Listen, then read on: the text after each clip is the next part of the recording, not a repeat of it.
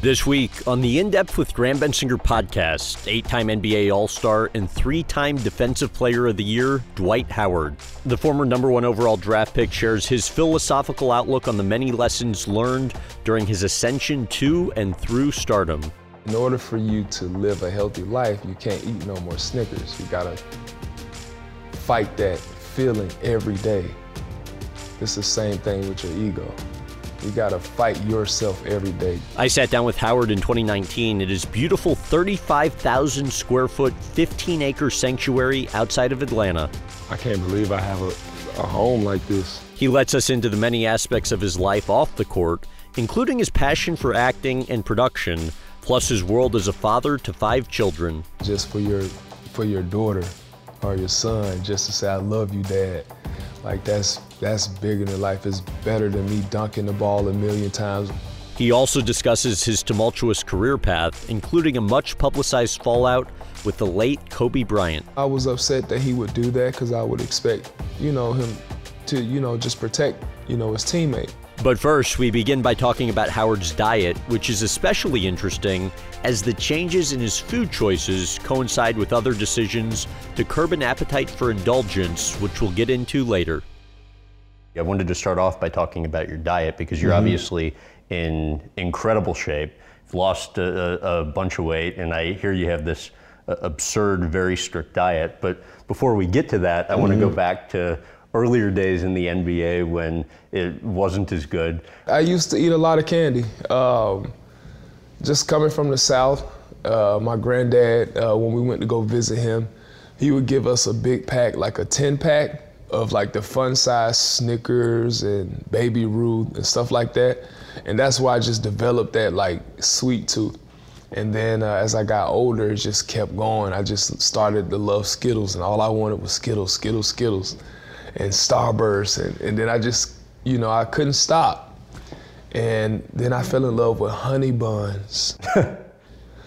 and I would eat like at least four or five of them a day, maybe more, just heat them up and have some ice cold water with it. It was so good. And this is like you're an NBA player. Oh yeah, yeah. My routine one one season was McDonald's before every game, and my what, teammates wanted me. I would get uh, two double cheeseburgers, a large fry, a small fry, a strawberry chocolate milkshake, and a large coke, and go have like the best game of my life. So I was like, I got to keep this up. It's working. then I got older and I was sucks, like, nah, this is not right. And could you feel that um, the food was having a different impact on you when you got older, or you were just more conscious of? No, I was just more and... conscious. You know what I'm saying, and want to just stay fit. You know, for I'm looking ahead. You know, because um, I think all of us love eating. You know, like Chick Fil A now, even though that's not like they don't say it's fast food or it's not healthy. I hear you have a thing for their fries. Oh my goodness. Chick fil A has the best fries. I never had nothing like it. My kids love it. I, it's like, and it's right up the street from my house, and it's like I can't go there no more, and I'm so mad. but it's good. So why decide recently to mm-hmm. lose weight? The, the NBA is is way different, you know, than when I first came in. Uh, I came in at the, the, weight where I'm almost at right now, which is crazy. But uh, back then, you needed to be really big and be able to move guys. And when I first came in, I wasn't able to do that because I wasn't strong enough. And so I decided, well, I'm just going to eat meat potatoes and do a whole bunch of uh, uh, exercise in the weight room and try to get as big as I can. And um, I did that for a couple years, and I just kept getting bigger and bigger and bigger. But you know, it just felt like I was getting slower. Um, so I had to change. Because you diet. were getting heavier. Yeah, I was getting heavier and the, the heaviest I, uh, I've been in my career was like 280. And even though it looked good, like I was swollen walking around, I couldn't touch my my back. So it was like, this is this is a no-no. I got to change this. How did that affect the game? Uh, well, just like when I was shooting and stuff like that, I couldn't really follow through because I was just too big. You know what I'm saying? So I just had to change all that up. And how does the shape your bodies and now better work for today's game? Well, it's more of an up and down game. Uh, more guys are out at the three point line. It's, it used to be uh, four out, one in, or now it's all five. Everybody's out. They want to keep the paint clear. Uh, so you have to adjust. And I know I can keep up as far as running and things like that, but I got to make sure that my body is in the right type of shape. Uh, so I had to lose a lot of weight. I how, lost, how much weight did you lose? I was 277, and now I'm 249. So how do you go about doing that? Uh, well, I fasted. Uh, and tell me about this fast because this was a month long fast. It was, yes, it was a month long fast. Uh, it wasn't that hard. Uh, I would just only have one meal a day, uh, do a lot of running, conditioning, stuff like that, and eat a lot of green apples. Why green apples? They said that it helps flush your body out. So I was like, all right, I'll try it. When would you typically have the meal? Probably around like 7:45, 8 o'clock. So you wouldn't eat all day until yeah. 7:45, or that's you could have an three apple. workouts, I'd have like two apples, and that's it. I mean, you had to be starving. I wasn't. It was just all discipline. It was really more mental than um, than anything. It helped me see things better. Uh, I was able to make better decisions uh, as far as working out. Wait, how, how were you able to make better decisions? It just I was I had more clarity. You know what I'm saying? So uh, when things happen in business and stuff like that, I was able to really see what was going on and take myself out of the picture because I didn't have none of those toxins and things in my body that could cloud my mind. So it really helped out. So I wanted to, to run through a handful of like notable moments from your career and um, get you to kind of recall the moment, what comes to mind. Okay. Um, the first one being your final high school basketball game. Man, that was like 16 years ago. Dang, that it was it was it was emotional, very emotional. Because um, I knew at that point I wasn't gonna be a, be a kid no more, and I was like, man, I enjoyed this. Like uh, you can ask any one of my teammates, you know, in high school. I never talked about going to the NBA. Um, I never even tried to talk about basketball with my teammates. You know, we tried to just enjoy being in high school, and. Uh, the last game, I remember after uh, the buzzer, coach crying, and it made me cry. And I was like, man, this feels so good, man. I wish everyone can, you know, feel this, like this, the state that we were in, like all of us were just full of emotions because we had tried for three years and we never succeeded. And uh, the the year before we won it, we lost in the championship. And our coach made me and one of my teammates sit and watch the other team celebrate. It was the worst thing in the world. I'm like, why would he torture us like this? And uh, what it did was just give us motivation. Even you get a little emotional almost now. Yeah, uh, thinking just about thinking it. about it, because like it was. I mean, I was a kid, you know, and I'm like, man, I really want to win. And I just remember like just sacrificing whatever I had to sacrifice to win. So it felt pretty good. The NBA draft and your name being called as the first overall pick by Commissioner David Stern. Yes. Describe that moment. Oh man. Uh, your dad almost busted the table too. My dad went crazy. Um, I didn't know what to expect. I was like, man, I want to go number one. This is my dream. I had wrote it down uh, it's one of my goals, and I placed it on top of my bed. And I just looked at it every day, like I want to be the number one pick. I'm going to be the number one pick. And I was so nervous on draft night. I was like, man, what if they don't pick me, man? I'm gonna feel bad.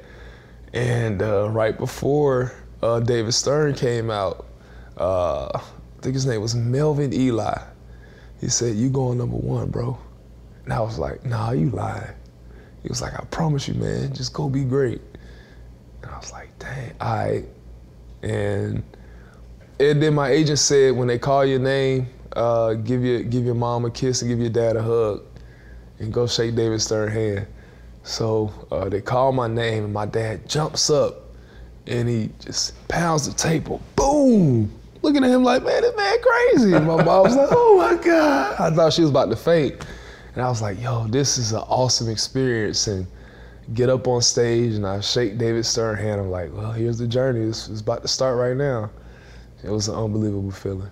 Your dad says his favorite moment from your career is your first game, um, but not even the game, just watching you run through the tunnel. Um, oh, wow. What do you remember from that? It was different from high school. I was so used to guys getting what we call crunk, like happy, excited, or like amped up to play. Like in high school, we had a clap. You know, we'll push each other around. And I'm getting with these uh, old men, or older guys, and they're just like, yeah, you ready to hoop? I'm like, y'all ain't gonna clap, y'all ain't gonna like bump chests or do anything. It was just like, it was a whole different atmosphere. And I didn't know how to adjust to it because for my whole high school career, we literally, before the game started, we was already tired because we was jumping around, was clapping, was rapping to each other. Like the first quarter sometimes was really bad for us, but it was way different. It, you know, guys were just you know like in their zone and. and this is first, before even one and done, so you yeah, went literally high school I, I didn't to know. NBA. I hated to lose, so I would cry after all the games that we lost, and they'd be like, "Yo, we got another game in two days, bro. Don't cry no more." So it was like, oh, you like in front of your teammates? I would be crying because I was like, man, we lost. Like I'd be so pissed because I didn't want to lose. And they said, young fella, it's okay. We got another game in two days. So I had to learn that too. the Superman NBA All Star dunk contest. Ah man, that was that was uh, like the one of the craziest moments in my life. Uh, starting from being in Orlando, trying to figure out what I'm going to do for the dunk contest because I practiced dunks, and I was like, man, I don't, I don't know. Do you feel pressure coming into a situation like that? No, I was just like, man, I got all these dunks that I want to do, but I got to make sure like I have an order. Like I literally practiced every dunk that I did in the dunk contest two years before the dunk contest. The only one was a Superman dunk where uh, my teammates actually told me to do it. So Carlos Arroyo, he said, you should put on a cape and fly like Superman. And then it was like, man, you are Superman, you might as well do it. So I didn't know where to get a cape from the night before the uh, dunk contest. Oh, you made this decision the night before? Yes. Okay. So we're in New Orleans. Uh, my manager, he goes to a party store and he comes back with this full Superman outfit. And he's like, uh, yeah, this is the only one we could find. So I was like, man, I can't wear spandex and everything out there to do a dunk contest. So we had to cut cut it up and like it was like a onesie. So if you go look at the pictures, that's why it looked like it's so tight. It was a onesie. And uh, how did they even make a onesie big enough for you? It wasn't a onesie, but we had to transform it into one for me to do the dunk contest. Uh, so, man, I just remember like it was yesterday. Uh, the Superman dunk. Uh, put the tape down, and I kind of like got my shoulders ready. And uh, when I took off and made the dunk, it was just like, it was unbelievable. I had missed jumping up and chest bumping my teammate because I was so happy. It was crazy. Like every everywhere I went after that, it was, "Hey Superman, hey Superman, hey!" So I was like, "Yo, this is tight." So, uh, conference finals, mm-hmm. uh, you and the Magic are playing LeBron and the Cavs you and the Magic have basically been written off before the series even oh, starts. Yeah. Take me to Game Six. We wasn't afraid. Um, I think everybody had already wanted to see Kobe and LeBron in, in the finals. So they had already had their little puppet um, commercials going where it was Kobe and LeBron. And I don't know if you remember back then, they had the, like these puppets that were supposed to be one was Kobe, one was LeBron and they just written us off. And our team was very upset after seeing these commercials because they already had finals commercials. Like legitimately upset. Legitimate, yeah. So we really was like, it's go time. And we wanted to destroy the Cavs every single game. It didn't matter if they was up by 20, up by 15 at any point in the game. We knew that we were going to beat them. In that last game, it was just like we're not losing. Game six, we're not going back to Cleveland. We're not losing. We finna dominate. And it was an amazing game. To what extent was there any one moment from that series going up against LeBron that you most recall? Well, it was a moment where he was about to shoot a three, and I was chasing him down, and I blocked him, and they called a foul, and the whole arena went crazy because we looked at it on the replay. I literally jumped over and just grabbed, like, hit the ball, never touched him. And like that moment right there was like, man, this is our t- chance. It doesn't matter what anybody does, we're gonna win this series. I want to go back uh, even more and talk to you about uh, family and your parents. Your mom played uh, college basketball. Your dad was a Georgia State Trooper, was the athletic director of where Correct. you went to high school. Um, pregnancies for you and your siblings were tough to say the least. What do you know uh, about what went on on that front? Oh man, my dad would tell the story every couple days that when we got in trouble or something. Hey Dwight, now let me talk to you. See your mom. Your mom, she lost seven kids. And then you came. And man, we were so hurt that we lost all these kids. And she was just so excited to have her baby being born. And she called you her miracle child. And I'm like, dang. So it, it was it was pretty tough hearing that, but I was like, man, we got to try to make up for whatever they feel that they lost with just how we we treat people, how we treat ourselves, and how we respect our, our, our parents. So I just tried to give my parents and you know my family the best of me every single day, um, just to tell them thank you uh, for just for me being here. You know, uh, I know it was tough for my mom. You know, my dad said she was on bed rest almost the whole time that you know she was pregnant with me. and, and why? Um, she was afraid to lose another child.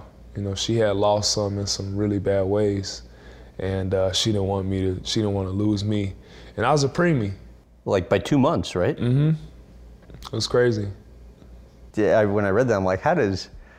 Yeah, I don't know what happened. I don't know. I'm the tallest person ever in my family, so it's like, it's crazy. Yeah, and you have, I believe, an older sister, younger brother. Um, your mom and dad have been Mm-hmm. Together. They've been together. Um, how uncommon was that uh, uh, among kind of your friends growing up? the great thing about it back then is that you know everything was family orientated you know uh, we did everything together you know and that's kind of where we got we got our foundation you know from being at you know our school uh, the church that we went to you know so we got a lot of help and a lot of guidance from you know just every parent i think my, my parents they they put us in the right situations and I appreciate that. Um, my mom, she started out in the court system, you know, working at the court. She was a court clerk, Oh, really? and uh, we would go up there every day, and uh, you know, I would see a lot of the, you know, the people who had, you know, made some bad decisions, so they had to, you know, go to jail and stuff like that. And you know, I didn't want to, I didn't want my mom to, you know, have that type of, you know, hurt of seeing, you know, her child you know, go down that path. So I, I, just tried to really just stay focused and lock in on, you know, what I want to do in my life. What impresses you about the effort your parents put in to provide for you and your siblings? It's just that they never stopped working. You know, no matter what the situation is, no matter what they had going on, you know, my parents, you know, continue to work, continue to, you know, try to inspire us and motivate us by, by the work that they were putting in every day. My dad being, you know, a cop, which is a very strenuous job, uh, and the amount of hate that he received, you know, from just just people that you know would see him in a cop car. You know, I had opportunity to ride with him a lot in the car, and I could just feel and see how people, you know, they they hated the fact that uh, you know he was a cop. What what would they do, or what would they say? Just uh, shoot birds at the car, you know, cuss cuss at him or whatever. And I'm like, man, my dad ain't never did nothing to none of these people. He just doing his job. What did he say to you about it when it was going on at the time? Uh, he just told me not to focus on it. Continue to stay locked in on, you know, my destiny and, and what I want to be in my life. What do you think you learned from them? I would say with my dad, you know, just perseverance. You know, uh, being a cop is very hard. And uh, I didn't realize how hard it was until I started riding with him and I got a little bit older. And, you know, just dealing with people and emotions and how high and how tempers can flare when, when a cop pulls you over. Uh, just seeing all that stuff, you know, talking to my dad about it, you know, just surviving those different situations. You know, that's that's pretty tough. And uh, you know, with my mom, you get your emotion from her, right?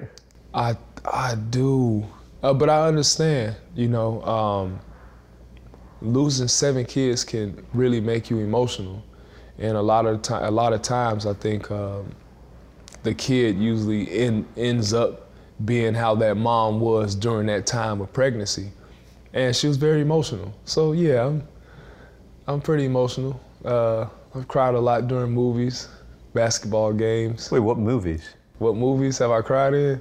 Oh man. Um, Don't say like Finding Nemo or something.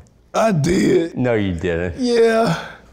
I cried the first time because it was a scene where um, Nemo had just found his dad again. And so it was like, it, it was emotional because like he, he was lost in the ocean and his dad is looking for him all over the place. He went through all types of, you know, sharks. He fought sharks. Uh, there was a little fish that had one little light. Then he had an annoying friend who wouldn't stop talking, but she forgot everything they talked about to find to find his son. I was like, man, that's good, and I cried. Uh, but the Notebook, uh, that was a tearjerker. But then it's a new movie with uh, Lady Gaga, and at the end she sang a song, and I was like, she's good. Yeah, so I'm, I'm, i have times where I'm emotional. The area you grew up in, uh, how would you describe it? Really tough, really rough uh, area. Uh, I think the the only protection I had was that my dad had his cop car. You know, so guys, people knew that you know my dad was a cop, but I really didn't have any problems because I had the only basketball goal in the in the area. So a lot of people would come over and play. And that's kind of how I learned how to really just, you know, play basketball. I was playing against older people every day. And even though I was the shortest one, I just tried to play as hard as I can and, and just dominate. In what ways was the neighborhood rough? Oh man, it's gang infested, uh, drug infested. Um, it's a, it's a lot better now. Uh, but like, what do you remember seeing back then? Just hearing a lot of sirens, uh, gunshots. Uh, a lot of fights. You know, we stayed like around a lot of uh, a lot of apartment complexes, and uh, you know, my parents didn't want us to really get involved in anything, so we couldn't even really walk down the street to the gas station because it was very it was a very bad area, and uh, they kind of kept us protected. Why will you occasionally, or at least why would you used to occasionally drive back to College Park? I still and, do. And you'll let your like car idle out front of the lot where your childhood home used to be. Just because I, I just just want to see, you know, where I came from. You know, the foundation. You know, the house is not there no more. Uh, but every time I go or even think about it, you know, I could just see and picture all the things we did as kids and you know how it's helped me get to where I'm at. You know, uh, I didn't have a TV to watch, so I couldn't watch a lot of basketball. Uh, but what I did have was a Magic Johnson uh, workout tape. And uh, I looked at that, and then I would go outside and work on drills. This is before we even had a basketball goal. Uh, we just do drills all day, me and my brother. And that's how I learned how to play. What do you remember from 10, 11 years old telling your dad you wanted to be in the NBA? I remember uh, we had an AAU tournament, and I want to say it was either in North Carolina or Florida. Um, and after the AAU tournament, I sat down with my dad and I told him, I said, I think I can make it to the NBA. And he said, Why you say that? I said, Because I really feel like I'm the best. And he said, Well, if you really feel that way, you want to go to the NBA, you got to sacrifice. And, you know, I said, You know what? I'll do it. I'll do whatever it takes. And um, that's what I did. Every day I worked on my game. Every day I worked on my conditioning. Every day I did something to get better. And then I had a situation where I kind of got out of my character. and I actually had to pay for it. I, What- what I broke my leg. How did that happen? I was going up to dunk in practice one day and uh, came down and it popped and it swole up. And when that happened, uh, the girls that I thought liked me stopped talking to me. Uh, the, the coaches and teams that I thought wanted me to go to college when I got a little bit older, they stopped calling. And I just saw a whole different, like a complete shift. Like people was like, "Oh, he's not going to make it, so let's leave him alone." And I promised myself after that I would never change. I will always stay humble, uh, no matter what the situation is, no matter what I have. I would never boast or brag or talk about that stuff because, you know, it could all be taken away just like that. How old were you at the time? I was 15. How, how did that make you feel at the time when all these people that seemed interested in you It hurt. It, it really hurt. Um, but it, it, it taught me a valuable lesson. You know what I'm saying? Like I said, just always stay humble. And uh, that's the, the lesson that I really try to, you know, teach my kids. You know, be humble no matter what's going on. What, if anything, do you remember your parents saying to you during that tough time? Uh, well, I didn't express to them how tough it was. Oh, you didn't? No, I didn't. Did you tell anybody? No. Why not? Uh, because I didn't want nobody to think I was weak. So I just kept it to myself. And it really bothered me because I was like, dang, like I really thought, a lot, I, I thought these people cared about me. Um, and they didn't, you know, so that, that really hurt. And I felt myself alone. And uh, yeah, I just promised myself I would never be that type of person again. Um, how did you get through it, and how long did it take? How did I get through it? I Yeah. watched a lot of White Shadow. You remember that show? I know. It's on ESPN. White Shadow is a basketball show. Okay. It's a white guy who uh, coached some black kids. It was like in the 70s or some 60s, something like that. And I liked it. I watched it every day. It kind of kept me, you know, sane. And uh, then I was able to work out in the pool. So that's what I did every day. Just think about how can I make it to the next level. How is it possible to be the best high school player in America Mm-hmm. when your graduating class only has 16 kids? I never thought about it that way. Um, I just wanted to enjoy my time, you know, enjoy that moment. Um, high school was a lot of fun. I was the school president or co-president. Uh, my classmates were, were amazing, and we enjoyed ourselves. We basically grew up together, you know. So I didn't want the fact that I was going, or that my dream was to be going to the NBA, be the first pick, um, and being the best player in the nation. I didn't want my teammates or my classmates or anybody in my school to feel like I was cocky. So I literally never talked about it.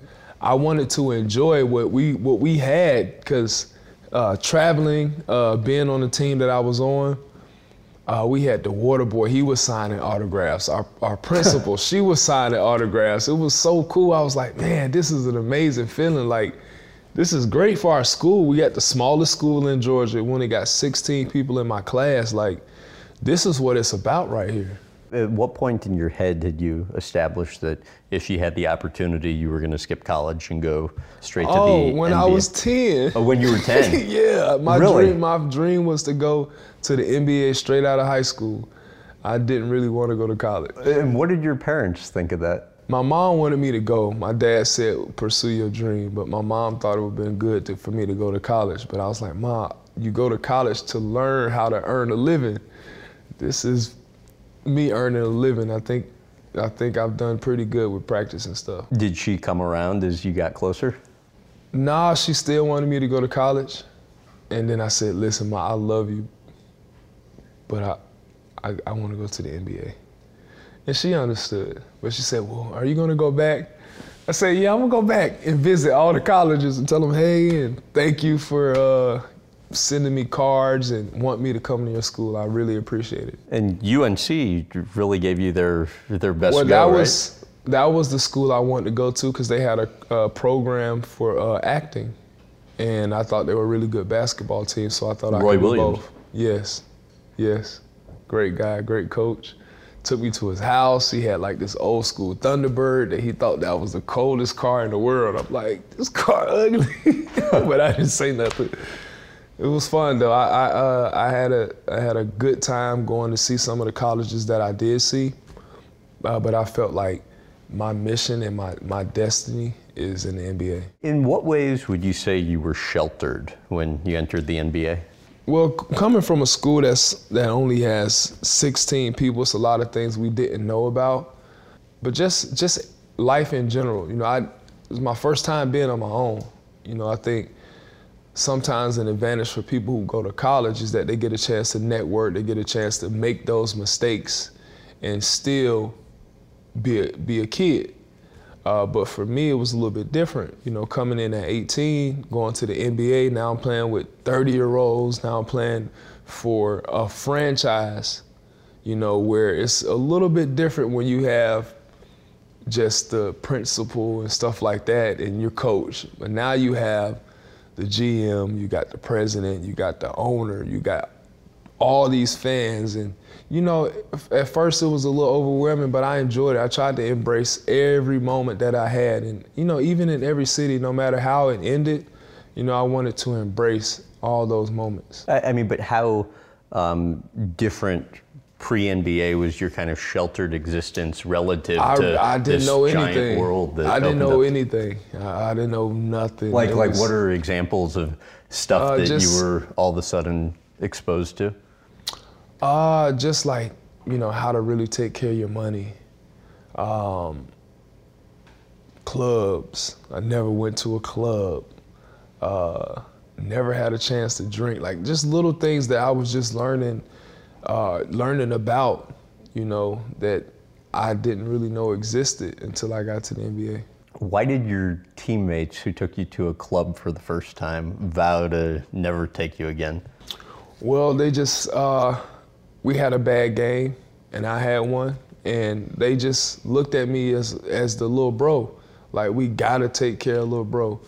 So uh, we went out one night in Toronto, and I thought it was fun. I had been out, I was dancing, having a good time, and the next day I didn't have a, a good game, and we got blown out. And they said, "You're never going out again. You got to stay locked in." So after that, I never really went out no more. No matter what team I was on, I would only go out a little bit because I felt like I did not want to let my teammates down or myself. Your dad said what he was most surprised by when you got to the league mm-hmm. was like how polished people were in deception.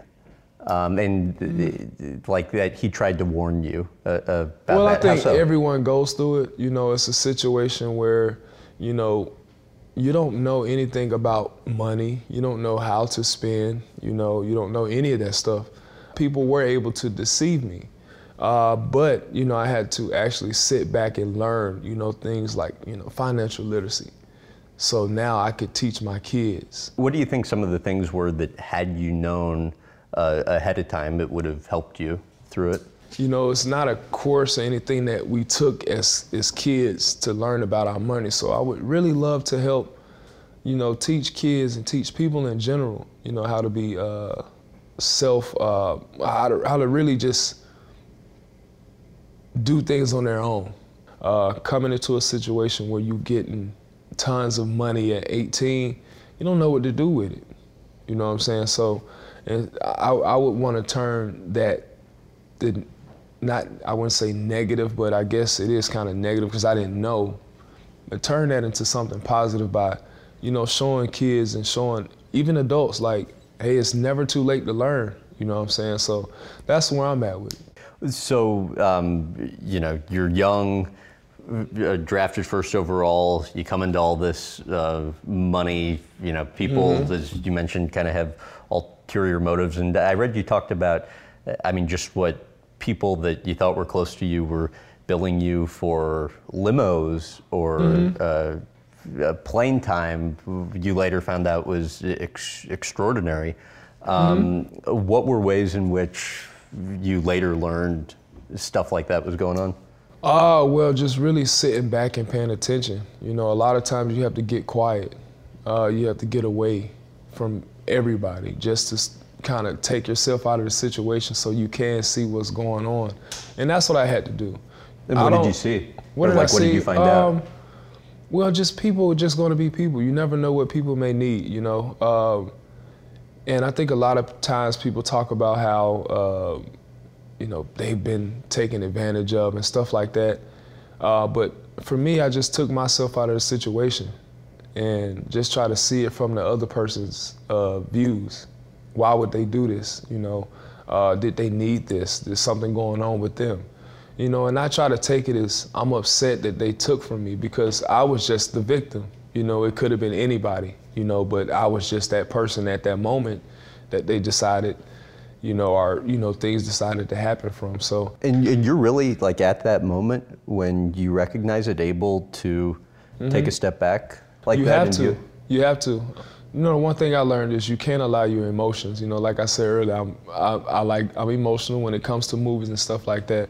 But when it comes to business, when it comes to different things, you got to be able to take your emotions out of the picture uh, in order to fulfill uh, what your destiny. How do you go about addressing it with them and You don't have you to. cut you don't them have to. out? You just, you know, when, when you see how somebody is, you just have to get them out your life. And sometimes it takes many, it takes many lessons. You know, I don't look at any situation that I've had in regret. Because these could at- be like family or close it could friends. be that- family, friends, anybody. I don't look at it in that in a negative way. It was something for me to learn out of each situation, even if it was good or bad. You know, it was, it was a way for me to learn. You know, I don't see, I don't see it as a, as a loss. You know, I see it as something that I needed in order for me to get to the next level. if you had to guess, how much do you think has been taken from you money wise over the years? Um, to be honest, you know, it's just material. It doesn't really matter. You know, how much was taken, who took it, how it was taken.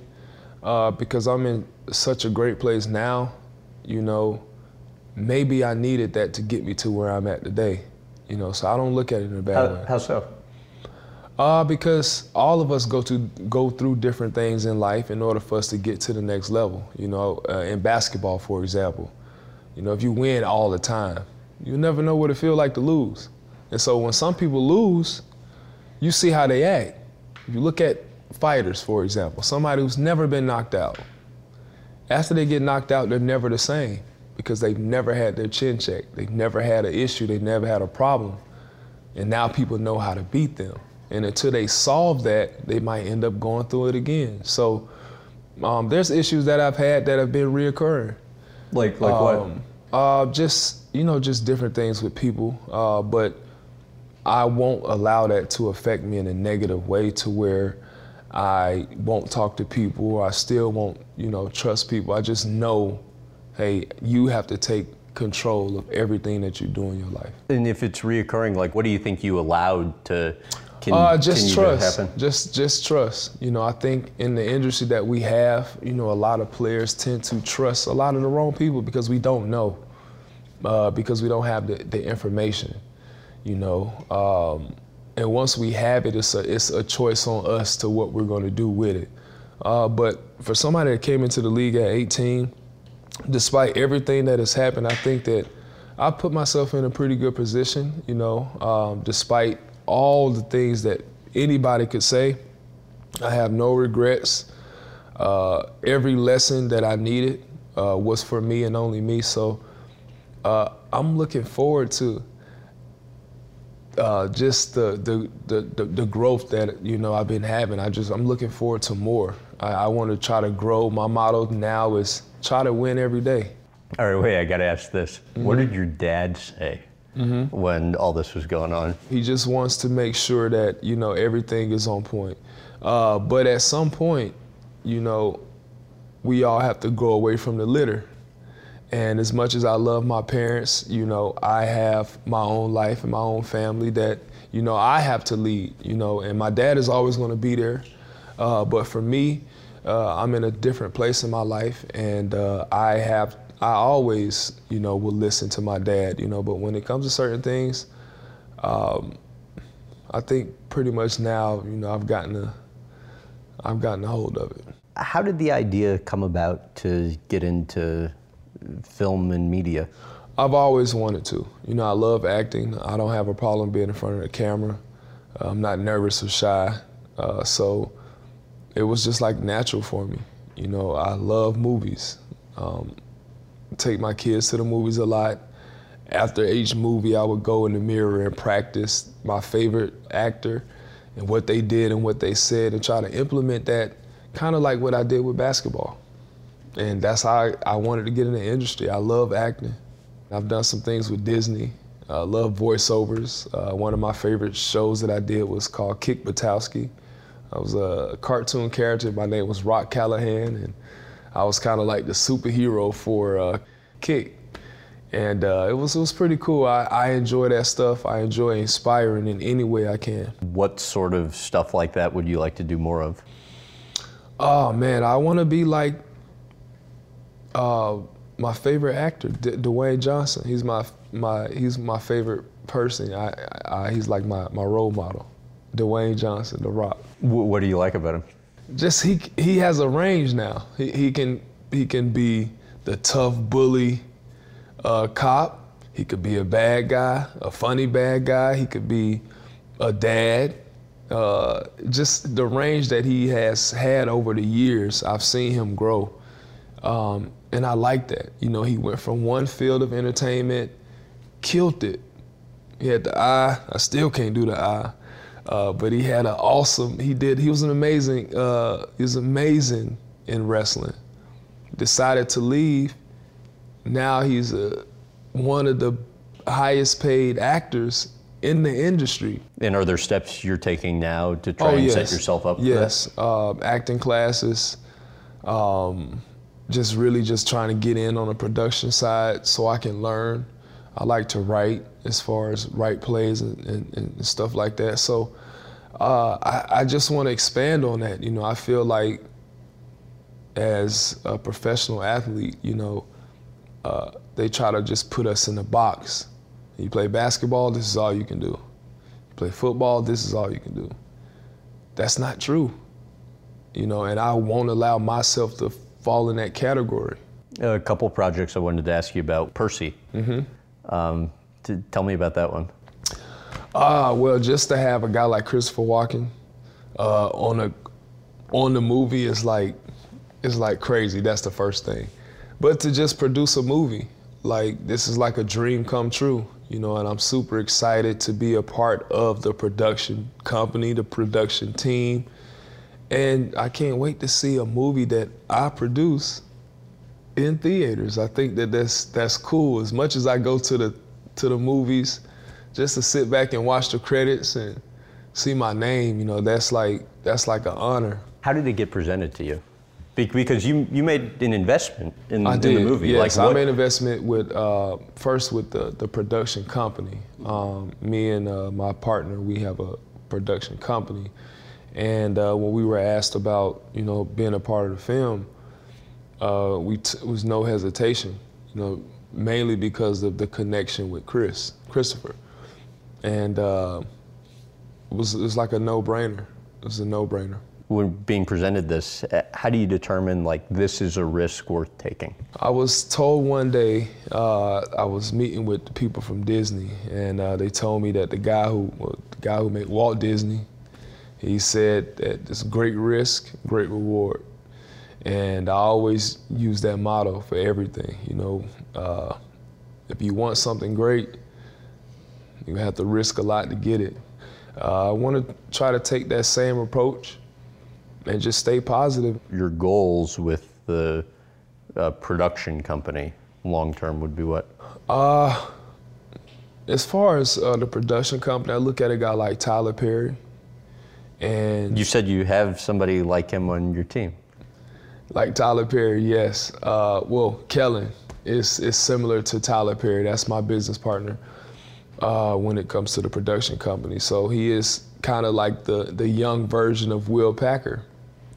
And Tyler Perry is somebody that's been in Atlanta. I've watched how he took Diary of a Mad Black Woman from the play to the big screen to now he's making movies in 14 days, and that's like his motto. I gotta make make a movie in 14 days. So um, he is like one of my role models as far as the production side. So you got Dwayne Johnson and Tyler Perry. It's like it's perfect. What do you think the biggest misconception is that people have of you? Well, I think it's a lot of them. One that I don't really take the game serious, very immature, uh, jokes too much, just just a lot of things that I've heard. And uh, the one thing that I really hated was just hearing people say I was a cancer in the locker room or I'm not good to have around teammates. That that really uh, it really it really affected me for a while. How did it affect you? Because it's not me. You know, I just would think like, how could somebody who's won community assist awards be told by everybody that you have a great character, you're people person, but all of a sudden bad in the locker room. It's just like it doesn't go together.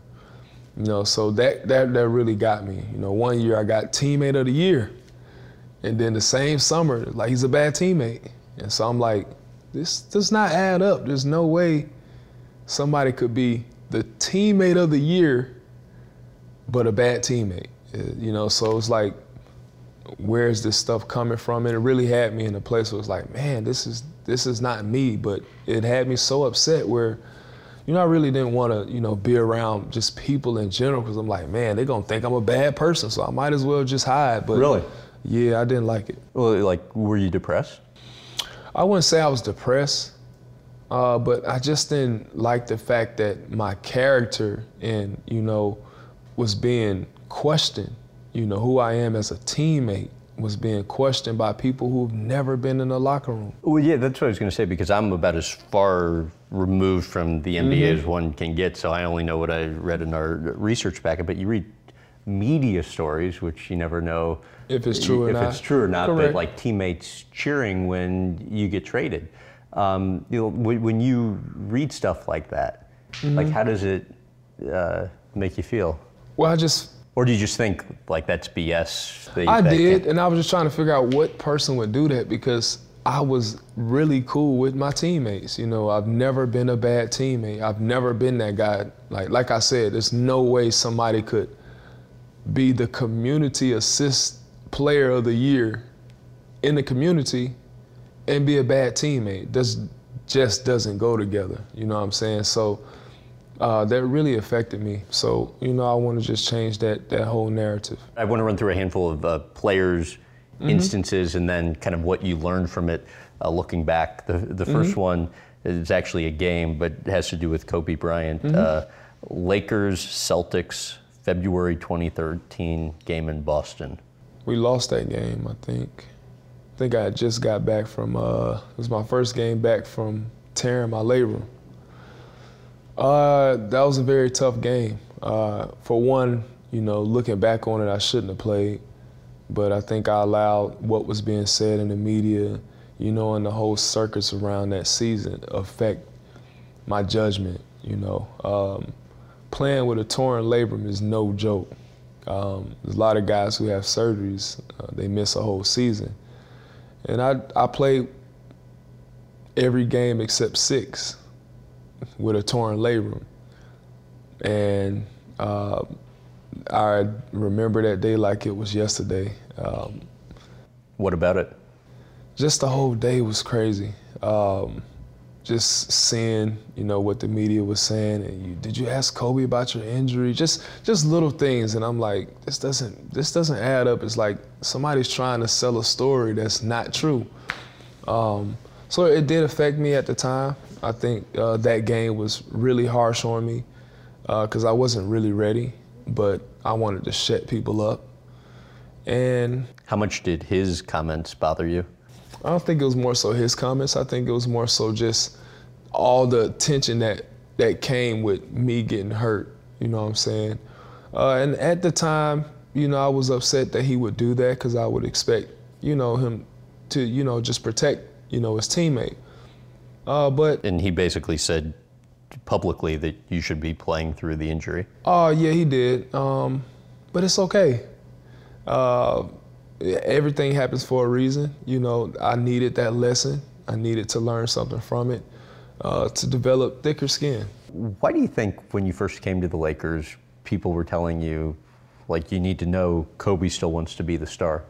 I don't know. I, I guess they felt like I wanted to come and do whatever to the team. Uh, but for me, I wanted to learn from all the guys who came before me.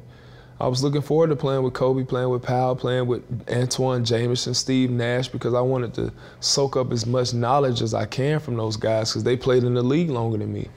And I knew that Kobe was one of those players that's about to transition out of the NBA. So it's like, man, I could learn a lot from this guy. And I want to be that guy. You know, when he leaves, I want him to be able to say, Dwight here, you know, take over. You know, and that's all I wanted. You know, I just wanted to learn, you know, soak up as much knowledge as possible. That way, when it's my time, I can get that knowledge to somebody else. And then he comes out much later on, makes some comment about how, you know, Dwight's uncomfortable being around people who w- want to win. W- why do you think it didn't work out the way you wanted? Uh, I just think injuries. Um, injuries can can make or break a team. You know, when, when somebody gets injured or when multiple guys get injured, the morale of the team just drops.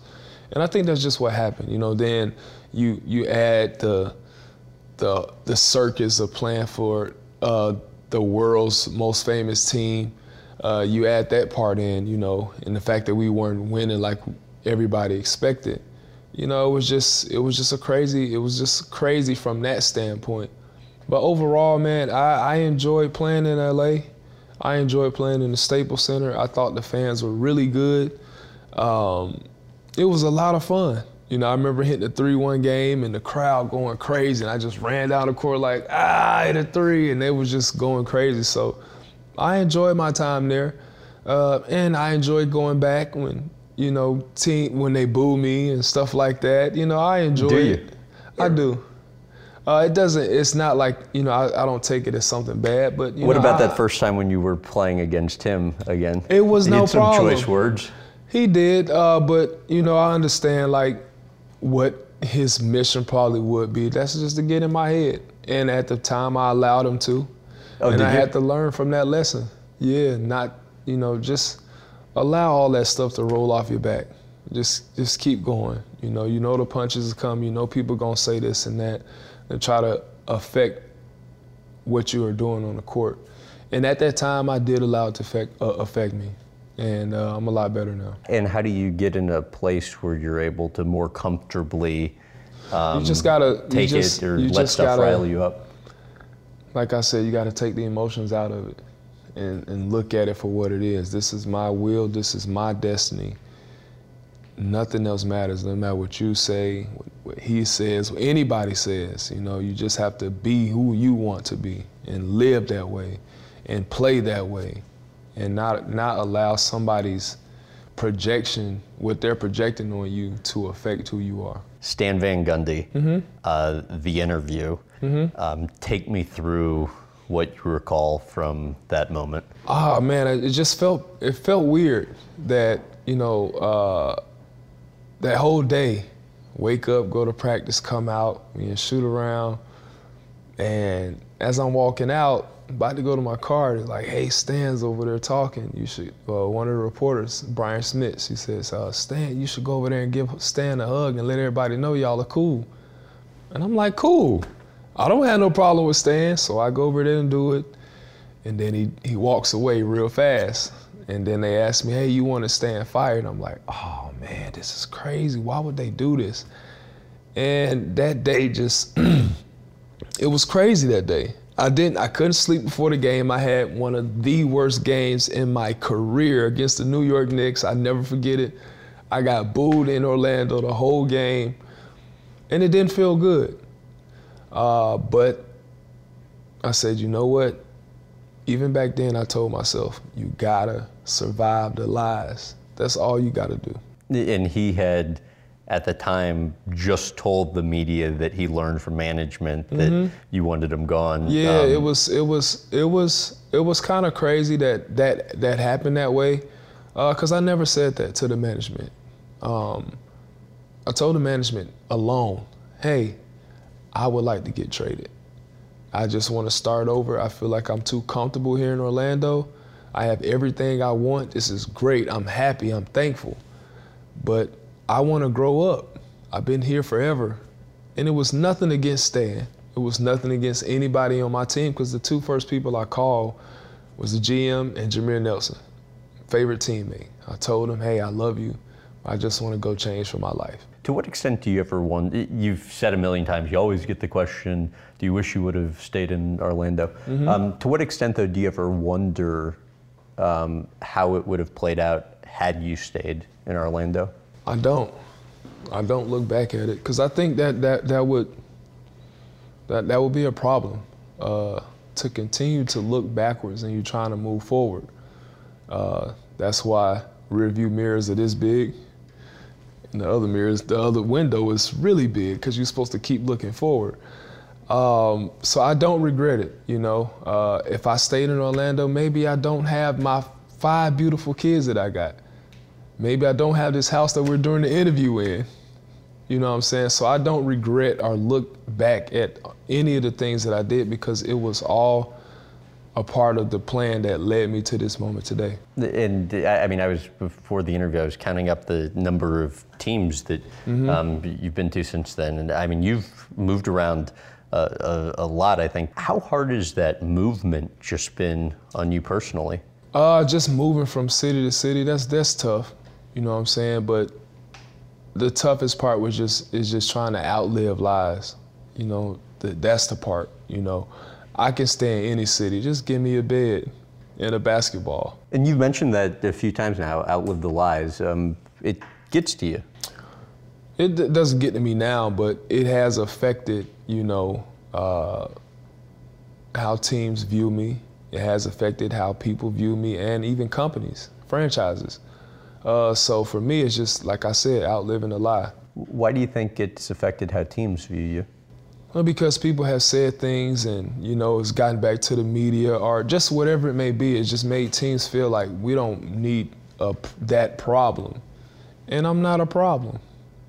But this is something that has been said.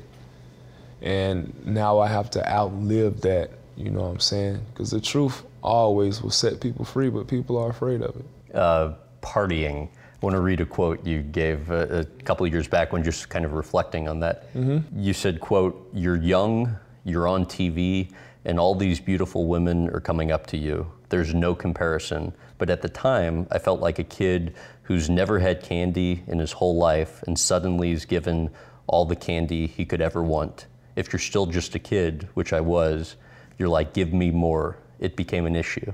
Mm-hmm. How so? Well, I just think uh, anybody who you, if you would have came into the NBA at 18 and you was able to see the world that we see, this fantasy world that we see, big houses, big cars, beautiful everything. I mean, as an 18 year old kid that's never seen nothing that came from a situation where you never have anything, of course you're gonna want more and more and more. But sometimes less is more. And that's a lesson that all of us have to go through at some point in our life. Mine just didn't come when everybody else's came. Or for me, my whole life and all our entertainers, athletes, whatever, our lives, everything that we do is being seen by the world. So, like our mistakes, we people watch us grow up, so they see the mistakes we make, and we get judged for it. You know what I'm saying? So, um, I mean, I don't think it's nothing I could do but just continue to be who I am. Back then, you know, I thought different. That's just everybody. The way you probably thought yesterday is probably different from today. Oh, I mean, if you no 18 year old should be given a ton of fame and a ton of money regardless. Well, we can't the, say the that. We can't say well, that. I no, I mean, it's just like you're you're bound to make decisions. Well, I just think that you, would, you, you know, have to think yeah. think about it on any level. Just if you're five and you went into a candy store and they say you can have as much Snickers as you want. What are you gonna do? You're gonna eat one? You know you're not. Right. You're gonna no, go you're get gonna, as many Snickers right. as you can because you've never had it, but you never had this type of experience. So, you know, for people to judge somebody or any of us who are entertainers or sports, whatever it may be, for a decision that we made, you know what I'm saying? This could have been an ignorant, for us, it could have been ignorance. We didn't know. So, so, what was the thinking then, back then when it pertained to dating or women? Um, I'm young. I've never experienced none of this stuff. You know what I'm saying? It's just it's part of my growth. It made me who I am today. It made me want to be the man that I am today. You said in the quote there was an issue. Like, was what what happened that made you realize I need well, to change my ways? Well, I wouldn't say it was an issue. I just think that the way I thought back then, I probably looked at it as an issue. But I don't see it as an issue now. I think it was just a part of the growth that I needed to go through. Um, like I said, all of us go through it, but for NBA players, entertainers, rappers, it's a fantasy world. This it's like a fantasy. So, you know, if you're somebody that's never had this type of fantasy, it's like your eyes are wide open now. It's like, whoa, this is amazing. And I'm pretty sure everybody would make a mistake if they had the opportunities that we would have. And, you know, at some point you, you have to learn from them. Why did the first time you had a child make you feel like your faith was challenged? Uh, because that's how we were raised. Just the things that can come with, you know, not being married and having a child with somebody. There's things that you never had a kid before, you wouldn't know. And after you have one or two or three, then you kind of you kind of understand certain things. You have five kids. Um, uh, five, you know, different partners. Mm-hmm. How challenging is it to create the same family environment that you enjoyed growing up? Uh, actually, when my kids are here, you know, they get that environment. You know what I'm saying? They get that family, get that whatever they would need from their father. I try to be that for them not knowing how to raise a kid and trying to learn on the fly uh, was something I think when people talk about not having kids before you get married, are you ready? I think that that part is something that I want to really instill with my kids. You know, make sure that you are established, make sure you love yourself, make sure you're responsible for your actions before you bring another child into the world. You know, so that's something that I didn't know at a young age, but um, I'm glad I did. You know, despite five five moms and stuff like that, I'm glad that I have my five children. They're the best thing that happened to me. What's the crash course in parenting that that requires? I mean, every day you learn something new. You know, for me, uh, it's ten personalities that I'm dealing with. I have what do you mean? five five kids, so their personalities and not dealing with, but their moms as well.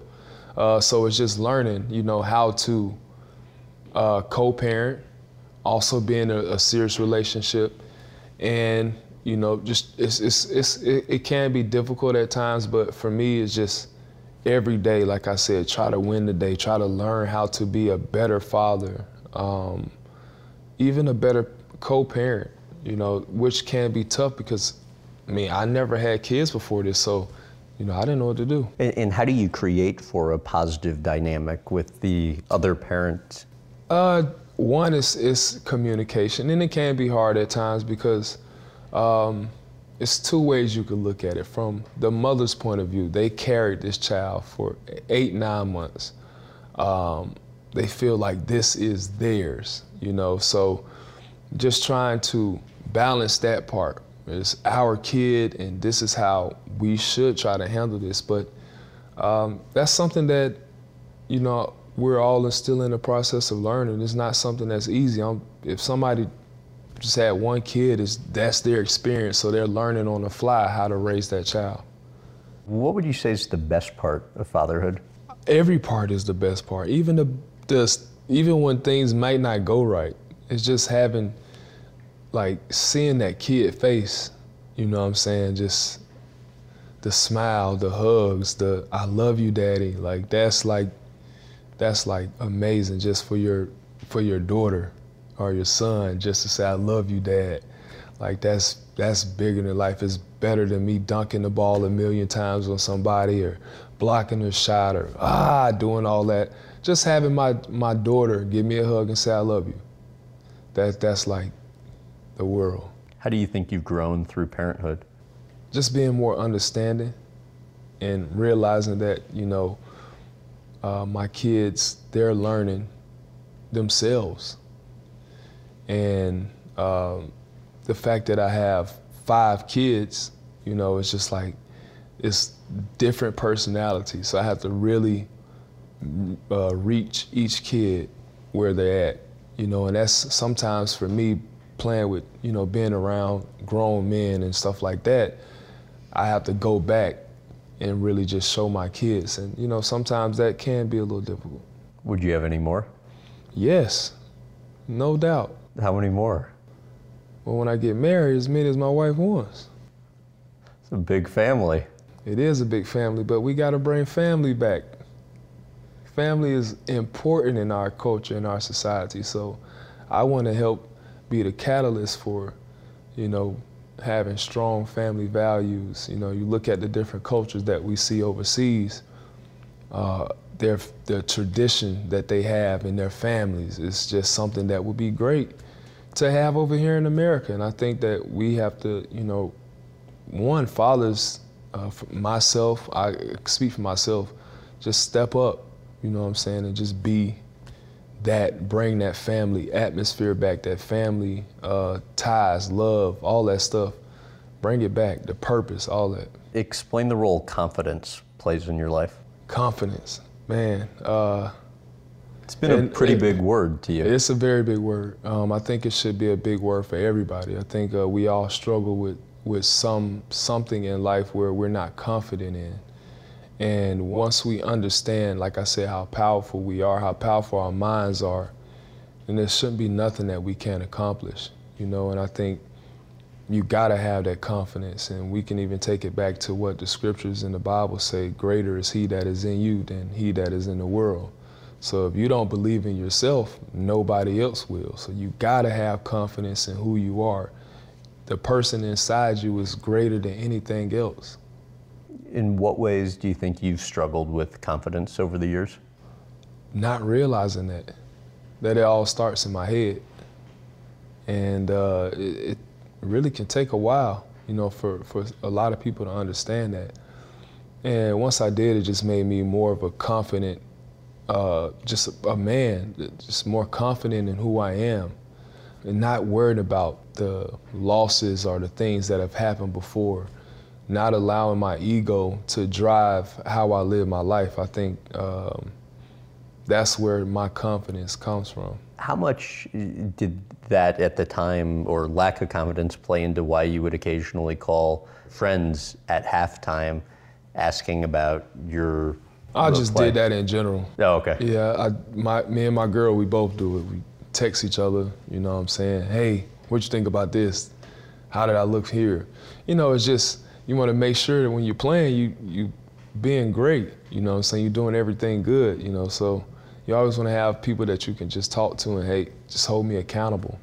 You know, so that's kind of what it is. When was your confidence the least, and how much has it grown since then? I would say my confidence was shook after I left LA and got to Houston um, just because of all the things that were going on. Uh, it started, I had super high confidence in Orlando. Uh, with a lot of things that happened, I started to lose confidence in myself and my my personality. I lost all type of confidence. I didn't want to smile no more. you know, all that stuff was starting to happen.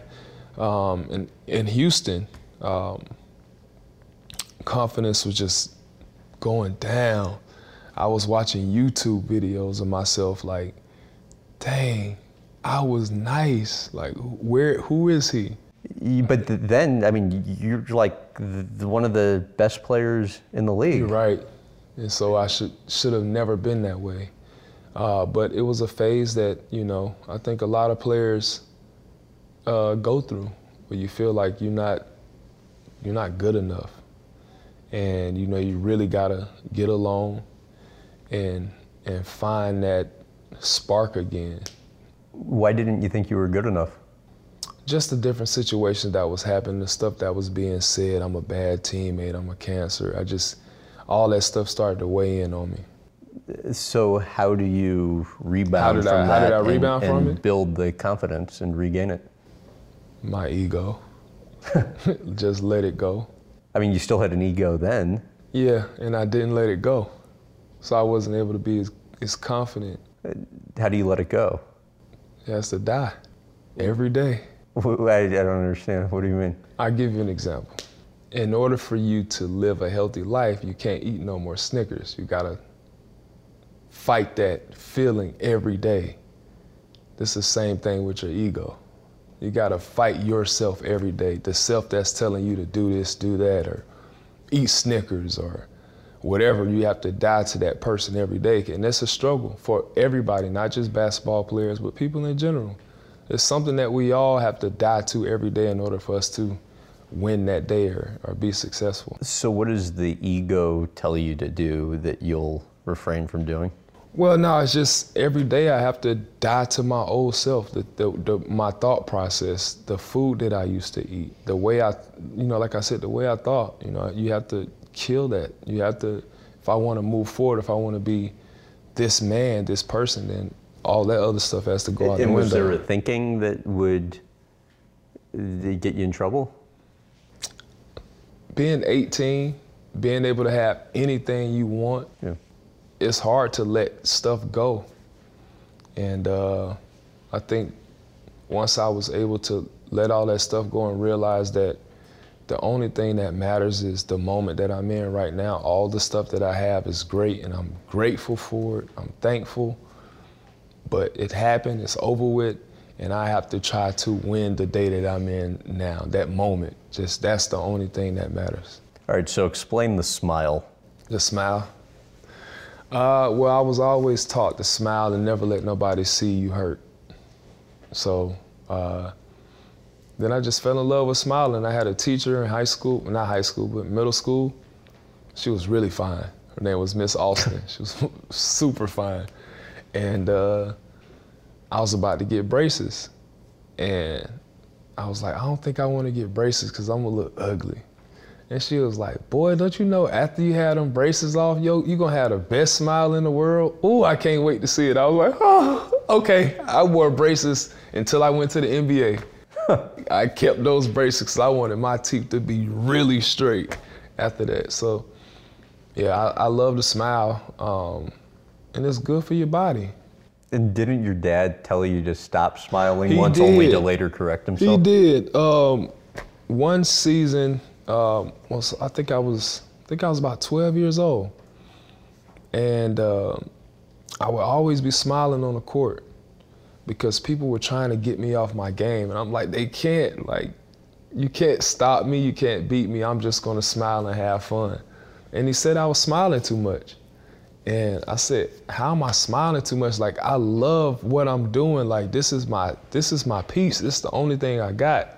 Like why can't I have fun doing it?" He said, "You need to take it serious." I'm like, "I am taking it serious. I just I'm having fun. Like this is actually fun. Going out there shaking people, you know what I'm saying, crossing people up. You know, all that stuff was fun to me." And then um, I tried it his way one game where I didn't smile, didn't have fun. And I played one of the worst games of my life. And then he came back and said, you know what? You need to smile. This, it looks better on you. What are your philanthropy goals? Changing the world. That's my goal. That sounds unambitious. What do you mean? I'm kidding. I kidding. No, I just want to change the world, not just change people's thought process from from inside out. I think a lot of the people that I've met, um, we're afraid to be who we are. You know, we're afraid to just be because of we're afraid of what people are going to say about us. We're afraid of how they're going to look at us. Uh, we're just afraid, and there's no need to be. You know what I'm saying? So I want to be able to, you know, help people just see like you don't have to hide whatever you what whatever it is. Just be who you are. Like you don't have to justify it to nobody. You don't have to explain why you like this. Just be who you are and enjoy who you are cuz you only get you only die once. You live every day. So why are you worried about what everybody is saying about you? Just just live. Just be doing events and you know just having kids or adults or whatever it is just say thank you and that they really appreciate it um, i think time is more important spending time with people is more important than any monetary gift you could give you know especially in charity um, even though it's good Uh, but just spending time, I think that's it's it's a lot of times it's underrated. You know what I'm saying? You can learn so much, you can get so much accomplished by just spending time with the people that you're trying to give back to. What do you want your legacy to be? He did what he said he was gonna do. That's it. Thank you very much. You're welcome. If you're interested in more from our time with Dwight Howard, he gave me a tour of his estate, and that clip's racked up nearly 6 million views on our YouTube channel, which you can find at youtube.com slash Graham Bensinger. His house has five kitchens, 20 HVAC units, and he busts out a really strong Shaq impression along the way. And if you enjoyed this podcast, or even if you didn't, you can offer us some constructive criticism. Please consider sharing your thoughts within a podcast review. My team and I welcome the feedback. Thanks for listening.